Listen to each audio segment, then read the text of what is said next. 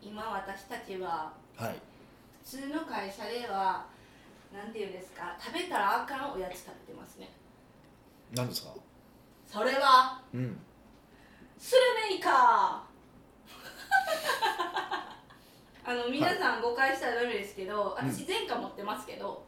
ほスルメイカの、ううんでこれ買ったんヒデさんですからね今回は今は日今いそうですよお腹空いたから食べようかなと思ってでも私昔あの事務所って別にヒデさんいる日もおればいない日もいるじゃないですか、んでいない日にスルメイカ食べて帰ったんですようんうんで次の日ヒデさんにうん事務所くっさー言われて小言言われましたよね別に怒ってはないけど笑ってましたよねあの時あかんでみたいな怒ってました、僕は怒ったことはないのでいやそれはあるもうそれはいっぱいあるけどもういっぱいすぎて自分も忘れたんですかねえいや怒らないですよ僕はその失礼なもう今日はスルメイカ買ってやっぱあれですね匂いますねだいぶ匂いますよねそうこんなあかんって言ってたのにヒデさんも食べるんやなって思いましたえ僕食べますよホいホタルイカはタルイあカホタルイスカルメねスルメイカ、要はまああのタンパク質が多くてうん脂質と、まあ、脂質はそれなりにあるのかな、あの糖質が少なくて、まあ、脂質はあんまないか、のでおやつにはちょうどいいんですよね健康的なおやつとしてはあこれ結構えそうなんですねああれですか歯もあのかなんかカミカミするから健康にいいとかでまあ、すか、そこまでは考えたことないですけど、だからその前にはい何ヶ月前でしたっけ、福岡行った時に、うん、うん、あエリア忘れましたけどどっか行ったじゃないですかあのねイカが有名なところあ呼ぶ子ねはい、はいあれは佐賀ですけどねもはや福岡行ったけど佐賀ですからねすごいってから、はいあの欲しいイカの体験しましたよねああしましたよ一夜干し体験でしょはいそうそうそうそう、はいその一夜干し自分で作ったのが送られてきて、は美い味しかったんですかイカでしたよえイカでした普通のイカでしたよあ美味しいも美味しくないも関係なかったイカですよイカはいへえ、はいあその体験楽しかったですかまあイカさばいただけですけどねえでもイカさばくってなかなかなくないですそんなことないですかまあさばこうと思えばさばけるけどね、いや普段さばかないですよねまあ、あんまさばかないですね確かにねだからいや楽しかったかなと思って確かに、はい、楽しかったんですね楽しかったですよまああれメンバーは楽しいですけどねあもうやることじゃなくてメンバーやといやほんま楽しいですよあのメ ンバーいやあのメンバーってプライベートクラブのメンプバラーイベートクラブのメンバーも はいう本当何なんですかねあれはどういう引き寄せなんですかねおもろい人もがいっぱいいてあと面白くなっていくっていうのもありますよねあどういうことですかそんなおもろくなかった人が みたいなイメージいいんです初かめはまあ普通やなって思う人がだんだん面白い壊れていって面白くなっていくっていうのもあるじゃないですかなんで壊れていくんですかだから壊れていくっていうのはもともと多分ねかあの抑圧してたものがあるんですよでこのグループに来たら解放していいんだってことにみんな気づくんですよヒデさんでもそんななんか人からたちにも自分のこと嫌われてないんかなっていうあのなんて恐怖心もありましたけどねないつもそれ言われますよねもはう前も誰かから言われてさ嫌われてないですかねみたいなえ大丈夫ですよみいたえいなそうなんですかやっぱりななんなんですかね嫌いなヒ人にデさんってどういう態度取ってるのみ たいな、ねそうです よね嫌いな人に逆に そもそも嫌いな人にあの継続案内送らないじゃないですかそうそうそうですよ毎年この人継続やめてとか言うから うち俺ね平気で言うもんね俺、だから継続にあでも案内が来たらあよかったって思うでしょうねちょっと今回しかもあの何例年よりかはほんと数日だけちょっと遅かったんですようんうんうんだからなんかあ継続案内来たんですねみたいな自分はもうなんかこう嫌な客というか面倒くさい客と思ってもうそろそろ切られるかと思ってました いやいやいやいやどういう勘繰りみたいなちょっとほんとちょっとだけやんみたいな何日かちゃうだけやん例年よりみたいなそれが重それが重要なんですよ、だからうんもうこれからはもっと早く送ったのかみたいな感じで、うんちょっと思うこともありました、うん、なるほどねあそうなんやうん、だから何なんですかねでもそのね仕事として接してるからそんななあなあな感じではないじゃないですか個別コンサルの時とかはまあ、まあ知らないですけど、コねン、サルの時はちゃんと真面目にしますからね、い やそれはね真面目にうん真面目やったら困るからだかうん、らね不思議ですねヒデさんってでもやっぱ一言がきついからちょっと傷つくんですかねでもヒデさんそれもきついとは思ってなさそうですよ何がきついかが分からへんタイプですよねまあ、事実を言ってるだけあなあんで絶対今言うと思いますよ事実を言ってるだ け言うと思いましたけどはいでもヒデさんと一緒にいたら自分も性格変わったん変わっていってるんじゃないかなって思う時はありますいやそうなんですかとりあえずそのなんていうか結論を先言ってとか友達に言っちゃったりするから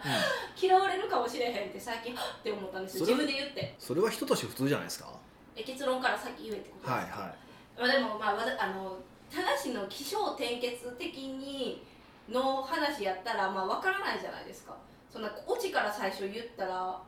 起承転結崩れませんいいや面白トークはオチ最後です よ当然そうですようんうんうんはいやそのあんま良くないなってはっと自分も思ったからあやっぱり自分もそういう節があるんかなっていうのは思いましいた良くないことないじゃないですかだから結論から言うべきことは結論から言えって話じゃないですかまあそうなんですけどだってダウンタウンの抹茶の話見てて結論から言えとは思わないでしょうんうんうんうんそういうことですよへえでもその結論から言える人もいれば、うんまあ、言えない人もいるじゃないですかだから言えばそんないぶかしそうな顔しないでくださいだそういうところがやっぱり怖いって思われるいやそれはちゃう違いますよ数名は硬いだけでいやスルムめくで喋るなって絶対突っ込まれるじゃないですか私がしたらお前食ってるやん頑張ります左手で持ってるやんおこ起きましたなるほどそんななんかポッドキャストをなんか収録しながらスルメ食べてる2人ってめっちゃやばくないですかなんかこうご飯食べながらはい収録するとか面白いかなと思ってるんですけどね今度お酒飲みながらとかお酒飲みながらですかヒデさんお酒飲まないじゃないですかまあそうね確かに、ね、飲んでも一番最初やからもうなマジ最初だけ取らな頑張ってうってん感じになりますよね、そうですね確かにでもゲストスピーカーとか呼んでみたいですねんえゲストスピーカーポとッかドキャストにはいいらないですかそんなんみんな望んでないですかまあ別にえなんかいいんじゃないですか入れてみましょうよ昔1回か2回入れましたよね、はいありましたうん、でその時はもうどうなんですかねいやだからみんな呼んできてほしい人とかいますかねまあ来てくれるかもわからないですよねホリエモンとかえ来たらいや私が緊張して喋られへん なんかホリエモンに「君バカだね」とか言われそうじゃないですかいやバカなんですけど、まあまあま あいやまいや事実かもしれへんけど、うんそれが永遠に残るじゃないですか音声あはいはいはいはいはい恥ずかしいってなる あそうですかなりませんならないでしょもう今更美香さんは、あそうなんですかね、はいえホリエモン呼べるなら呼びたいですけど絶対無理じゃないですか和牛マフィア行かなあかんのちゃいます もう知り合いでも何でもないですし ね確かに、これなんか友達やでチックで醸し出しましたけど出してないですよあこの間六本木で見ましたよ、ええホリエモン語ですか、まあ、よく見ますけどねあの人はあそうえホリエモンって東京に住んでるんですよなんかいろんなところにいるイメージでどこにいるかわからんでも会うとしたら六本木で会いますねいつもいつも六本木で会いますね何なんですか六本木に家があるんですかまあ六本木が主戦主戦場なんじゃないですか主戦場だから遊んでんじゃないですかあそこであの辺でそんな六本木って遊べる施設というか、まあ女子とデートしてる感じですいつも女子といてるとこ見ますからあへえ、うんそれは毎回やっぱ違う人なんですかそんな人も覚えてないわって感じですか女の子まあ覚えてはないですけどねでも一応どんな顔かな見ます見ますよねやっぱりジャッジああこういう感じなんやみたいなはい可愛い系が好きなんですか綺麗系が好きなんですかノーコメントでお願いしますそれはどっちにも属さないってことですね 空気読めましたはい どどうでもいい話なんですけどね主観があるからね可愛い綺麗とかにはまあそうですねそうですねそういうそういうことですよはいそうですね何の話からこんなんなったんですかあゲストスピーカーか、うんえ、なんかどういう人呼びますお客さんとかになりますかねまあお客さんはお呼びしたいですよね本当はえ出てくれるお客さんいらっしゃいますかねうん言ったら来てくれんちゃうかなって結構思ってるんですけどねそんなことはないんかなまあヒデさんから言われたら出るしかないみたいな感じになるんだけどいやねそんなことはないでしょうけど、うんえじゃあ今回何回目ですかねまあキリのいい回数の時に狙えたら嬉しいですねまあなんかね、500回目ぐらいの時にあでも500回やったらもうちょっと半月ぐらい頑張らないもう半月じゃないですねいやちょっと先延ばししすぎましたわまあそういうこといや別に関係なくじゃあちょっと一回プライベートクラブの人呼んでみるとかおーでプライベートクラブの特権でポッドキャストに出れますみたいな特典でもないそう特典になるそれ向こうからして、向こうからしたら恐怖うん、憧れではないでしょ別に憧れやったらええねんけど憧れの人いてるんかもしれへんけどあで今度あのみんなが揃ってる時にポッドキャスト出たい人ってちょっと挙手制をやってみますかえその時に私ゼロやったらめっちゃ悲しい 出たくないとか、まゼロやったらちょっと傷つきませんか、まあ大体そうでしょ自分が出たいってあげる人はあんまりいないと思いますけどねああでなちょっと半ば強制的に出たいなら、まあいやいや出てくれますかってことお願いする感じかなううーんんじゃあこの何回目かでいいずれの間の回で皆さん交互期待ですねそうですねなんか来てくれるとあと逆に出たいよとかでしょ言ってて言ってくれたら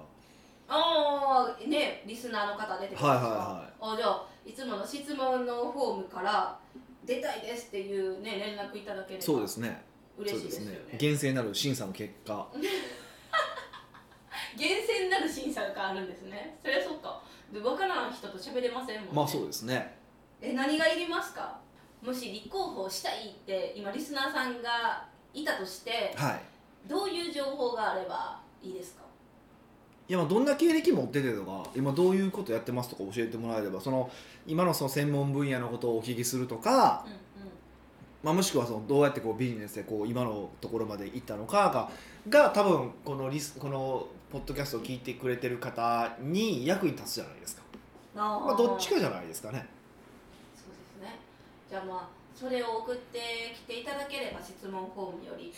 あの第何百回目で一緒にゲストスポーカーとしてスポーカスピーカーースポーカースポーカーで最近噛まなくなったなってちょっと自分で感心してたのにダメでしたねえ噛まないって思ってるんですね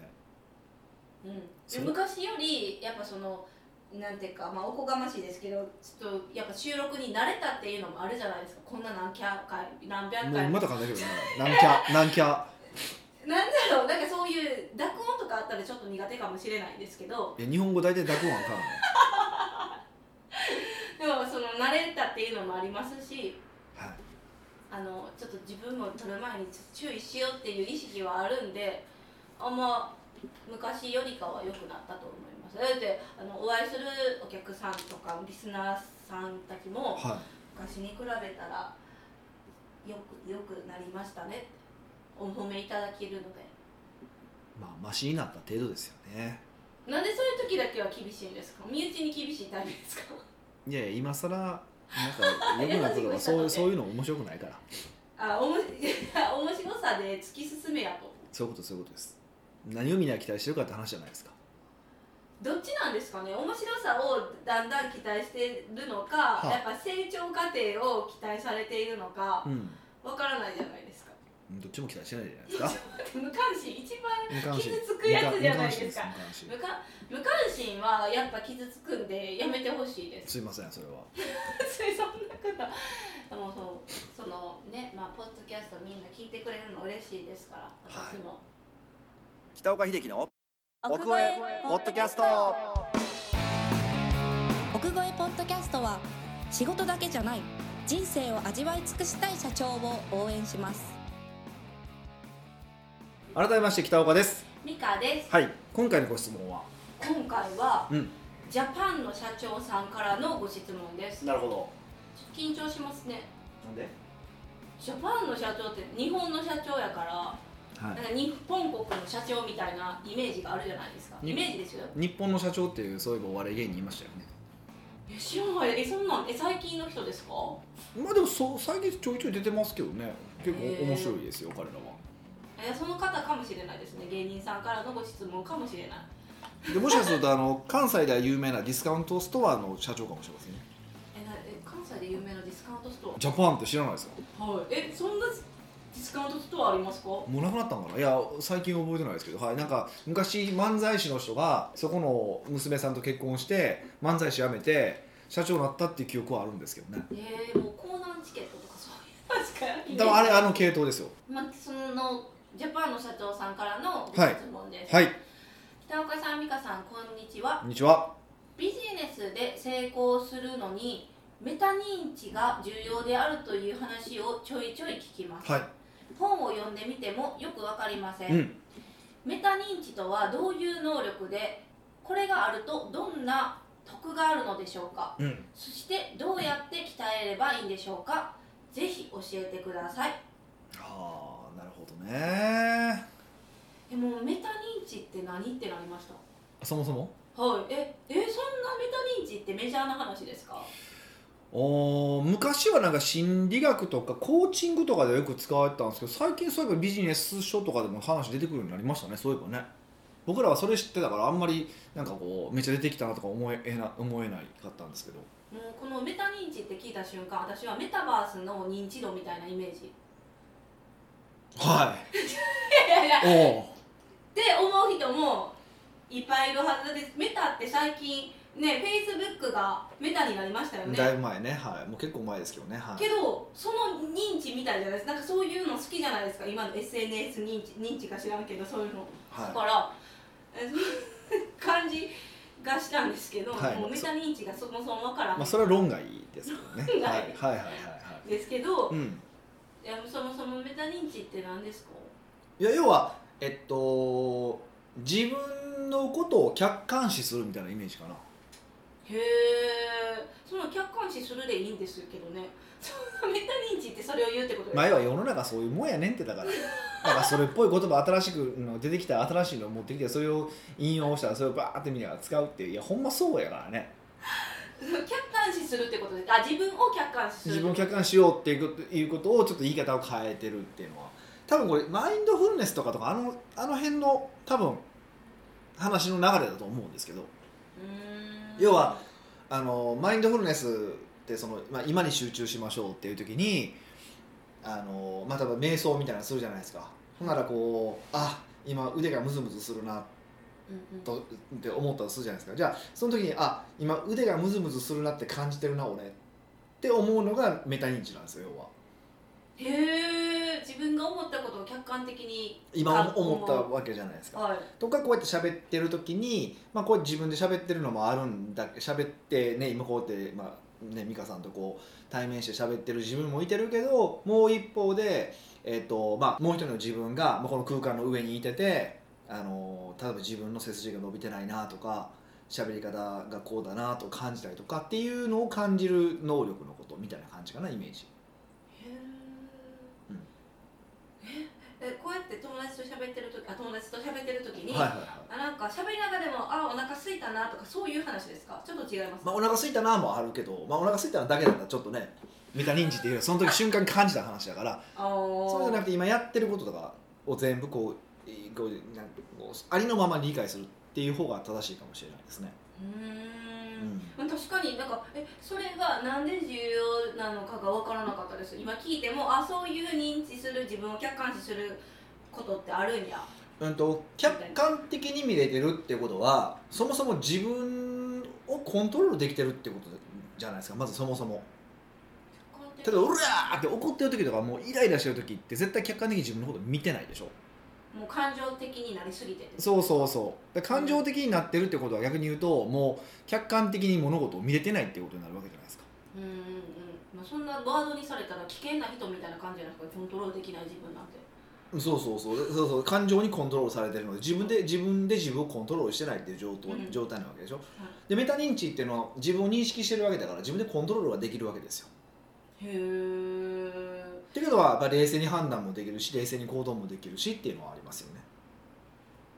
そもそも人間はみんな、あのメタ認知はできるんですか能力は全員にあるあると思います基礎はあるんですねただそれ低い高いはありますよねそれはそうですよねそのねそのえあるんでしょうねそれだはうんどうやってわかるんですか、だから例えばうーん話の長い人はメタ認知低いよねええー、ちょっと腐ってくるちょっと自分もいやなんでなのかっていうとそれって相手がどのどういうことは知っていてどの情報をうん伝えればあ自分の話が理解できるんだろうかっていうことを客観視相手の立場に立って喋れてないからなわけじゃないですかうーんうんで相手の立場で例えば自分が多分欲しい回答があるあ、まあ、例えばそうやな、えっと、僕がクライアントで、まあ、美香さんがコンサルタントだとするとこのコンサルタントの先生に的確な回答が欲しいと思うならばどの情報を伝えればいいのかもう一から全部伝えちゃいますってなると時間が足りないし、うん相手の時間も無駄にしてることもなるわなるわけじゃないですか,、はいだから必要最小限の情報って何なんだろうかってことを、えー考えて出すっていうのはメタ認知力ですよねある意味。へえ物事を冷静に見極める見きうんうん結果的に見極められるだけですねだからうーんそういうこと配こう配慮ができるようになったりとかもしますよねだから、配慮ができるうん、だから今相手が何を欲してるかなってことも感じ取れるわけじゃないですかい客観的に見てるわけだから、うんうんうんうんえなあそっかでもゆでさんによく長いって言われますもんねなんか判断仰ぐ時で何ってよく聞かれるから それはメタ認知力がないってことなんですよね、話が長いっていうのもうそうねうん相手がどの情報が必要なのかを考えてないってことですよね全部喋りたくなるからそうダメなんですよねだからそのその中でも選ばなきゃいけないってことそうですそようねそうそうそうまあもちろん相今度もっと細かく言うと相手によってはもっと細かな詳細な情報が欲しいって思うタイプと一旦大まかな情報を伝えてもらって必要だなって思うところはこっちが質問するかっていうスタンスの人を見てるわけじゃないですかあーで僕は多分後者じゃないですか、うんうんうんうんうんだから最低どれぐらいの質問が必要なんだろうかってことを考えるってことは必要ですよね。うーんん。でこれはだからメタ認知はあもうそもそも人類皆持ってるスキルだから、うん。あのなんなら動物にはも動物にはないスキルですからね。動物あの動物にはないスキルうん。まあ多分ですけどね。多分あ動物になった動な物にななっったたここととははなないいから分からへんけど、でもおそらくないだろうっていう。うんうんううん、ん。じゃあ訓練というか練習自分が意図的にメタ認知を上げたいって思ったらうん。できるんですかできますよ。そ訓れ練。ははいさっきみたいに、あの瞑想しながらあじ自分こうやって思ってる自分がいるみたいな感じで訓練していくみたいなまあ一個その瞑その瞑想をするっていうのは一つの方法としてあのまあありですよね。確かに。まだそ方法あるんですそれ以外でもうーん。例えばどんなのがあるかな。うん会話しながらなんか考えるみたいな感じですか、そうですねそういう会話とかっていうのもまあ一つでも書くっていうのは結構大事だと思いますよ書く書くえあのね紙に書いて書くですよねそうそうそうだ悩んでることを書くとか今欲しいなと思ってることを書くっていう書くっていうことによって要は客観的な話になるわけなるのでほーあで多分今悩んでるなって思う時にぐるぐるぐるぐる悩みが回ってる状態っていうのはメメタ認知ができてない状態なんですよででじゃあ書いてみようかって書くじゃないですかめっちゃめっちゃ悩みあるなと思ったらおみ意外と3つしかないわってことに気づくわけですよねあーで3つしかない悩みは3つしかないってことを気づいたってことはメタ認知できたってことじゃないですかうーんだからモヤモヤをクリアにしていくみたいなまあそうそうそれは結果的にですけどねそれもすることじゃないですよにメタ認知イコールそれではないですようーんっていうこともそうですよねそれから例えば、えっと、感情と行動を分けて考えるっていうのが結構大事でよう言いますよよ、くね、言うじゃないですか本当にはいまあ、これが一番重要だと思うんですけどで例えばうーんと通勤してる時に事実は何なのかっていうこととかん、まあ、事実は何なのかっていうことをひたすら実況するっていう方法はあるんですよ。通勤してる時に自分は電車に乗っているとかそういうことあそうそうそうで、ドアがあったうん、とか、えー、と多分赤い服を着た人がいているとか信号で引っかかったとかあとイラッとしている自分はその信号に引っかかったことにイラッとしているとかへーえす事実を実況することがメタ認知力を上げるそうと要は感情と分けることができるんですよ。例えば変な人が歩いてるっはい、ていうのはこれ感情なんですよ。えなんでですか変な人が歩いてる人がい歩いてるのは本当なんですけど変なって誰が変って決めたんですか自分が変って決めてるでしょそうそれ事実じゃない事実じゃないですよねで変な人が歩いてると自分は思ったでもその人は、えーえー赤いシャツに、えー緑の帽子に、えー黄色のパンツを履いていたなんですよ多分それ変な人と思いますよね僕らは分解してうんそうそうそうそうそうあ変ってそういうあ分かりました形容詞をなくしていくって感あじそうですかそうねそうそうそうそうで形容詞の場合は自分が思ったって理解しないといけないのでそう思ったって書けばいいといういや思えばいいってことですねああ変な人が歩いていると自分は思ったそうそうそうそうそうそうでこういうのを繰り返していくとだんだんその事実と感情を分離できるようになっていくんですよへーでそうすると実はストレスにも強くなってくるんですねストレスに強いそうそうストレスとか辛いなと思うことってやっぱりその自分がそこに巻き込まれてるからなんですようんうんでもあこういうことに自分はしんどいと思ってるんだなっていうふうに気づけるようになってくるとまだすごい楽になるんですよへえ、うんそういう事実を知るだけで自分の気持ちが軽くなるってことそうそううそうそうそうだから逆に言うとやっぱ使えないと人との会話はうまくいかないしあのそうストレスとかにやられてしまうし結構しんどいですよねへえヒデさんはそのメタ認知はどれぐらいからあの鍛えたんですかうーんねメタ認知って言葉を使って鍛えたつもりはないんやけどねいつなんでしょうねいや気になるから 知らないいやもうそもそもそんなこと考えなくてもできてたんかなとかあえてそうやって練習したんかなとかメタ認知そのものをを訓練したってことはないけどでも例えば相手の気持ちを考えて行動するっていうのもあれメタ認知なんですよね相手の気持ちを考えて行動する、だからその相手そのなんかそれこそホスピタリティの話じゃないけど相手が思ってることを察して先に行動するとかっていうのもうんうんメタ認知じゃないですかだからそういうことを繰り返していってただけなんでへだかえら今も100%あるとも思ってないですけど、ううんんまあいろいろあるんですねやっぱりあのだって感情と事実を分けることでもできるし、うだかんら方法はいっぱいあるんですねまあそうですねうーんなのでまあ日頃の日常の過ごし方じゃないですかねなんで通勤時間にそれを考えるんですかまあなんかどっか日決めとかないとやれへんよねって話だけどですねあーじゃあ,、まあ通勤時間がないんやったらその毎日カフェ行くまでのこの時間をそれに使うみたいなでもいいし別に普段のそのビジネス上の会話でそうすれば一番いいんですけどそれ難しいんですよやっぱビジネス上ってうん、もう頭爆発しそうですかよそうそうビジネスのことも考えないといけないしお金のこともかん、ね、こう絡んでるのにそこでまたそれを分けてとかでも難しいんですようんでただ僕はコンサルタントっていう仕事なのでやっぱ相手の感情と事実を分けるってことを仕事にしてるので似合ってますね何ということは知らないですけどそうそうそう、っていう話はありますけどねやっぱりでもこのメタ認知があ聞いたかもしれないですけど使えるようになればそんないいことってあるんですかストレスが軽減されるとかはまあいいことだなとは思うんですけど、うんうんうんうん使えなかったとしても使えたとしてもそんなに重でも要なのか相手のことに接し相手の立場に立って考えれるようになるとかうーんとかって全部もろもろ考えたら絶対あった方がいいに決まってるでしょまあ確かにそう言われたらそうです、んまあ別にいらないだったらいらないなりに生きていけばいいんじゃないですかっていうことはありますけどねうん、でもそのこの今回ジャパンの社長さんがビジネスで成功するにメタ認知が重要であるっていう話をちょいちょい聞くら聞かれるらしいんですけど、はいはいはやっぱそのビジネスで成功する上でメタ認知の割合ってどれぐらい重要なんですか い知らんがないきなりいやすメタ認知力なくても成功してる人はいてるからいてるから、あね、そうなんですよだから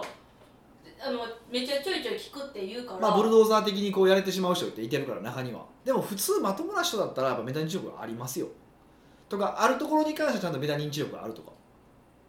で部分的なものがあるってことですだからお客さんと接する時だけメタ認知力があるとか前言ったらセールスの時だけメタ認知力があるとかないしはメタ認知力がないけどもうなんやろなんやろう例えばうーん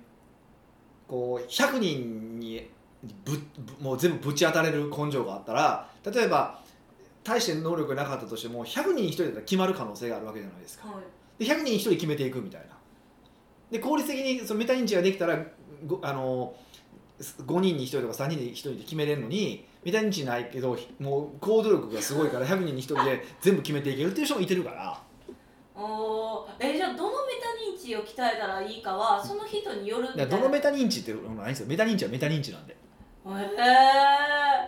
えー、ビジネスで成功するにはメタ認知が重要なんですよね絶対あった方がいいに決まってますよねでもまともな人は基本的にあるって今言いましたもんねヒデさんあるまあただそのなんか能力の工程はありますよやっぱりうーんうんんそれはありますけどね、じゃあやっぱそのじゃあ今回ジャパンの社長さんはうん、まずはそのメタ認知を上げるための練習というかの、なのはもう通勤する時間とかなんかどっかの時間で事実を実況するっていうのが一番大事うん、まあその辺からやってもらうといいんじゃないですかねそれを鍛えていただいてうんビジネスで成功していただいたら私たちは超嬉しいですはいやっぱこういう質問いただいて学ぶこと多いなって今日思いましたまあ、美香さんのメタ認知力が上がることを僕は期待してますよあ期待はしてくれるんですねよかった無関心じゃないだってね無関心やったらそんななんかあのどうでもいいみたいな顔しないでくださはいどうでもいいんでいなので皆さんあのもう素朴に思った疑問とかでも全然大丈夫ですのでもう普段思ってることいろんなご質問を送ってきてくださいはいというわけでまた来週お会いしましょう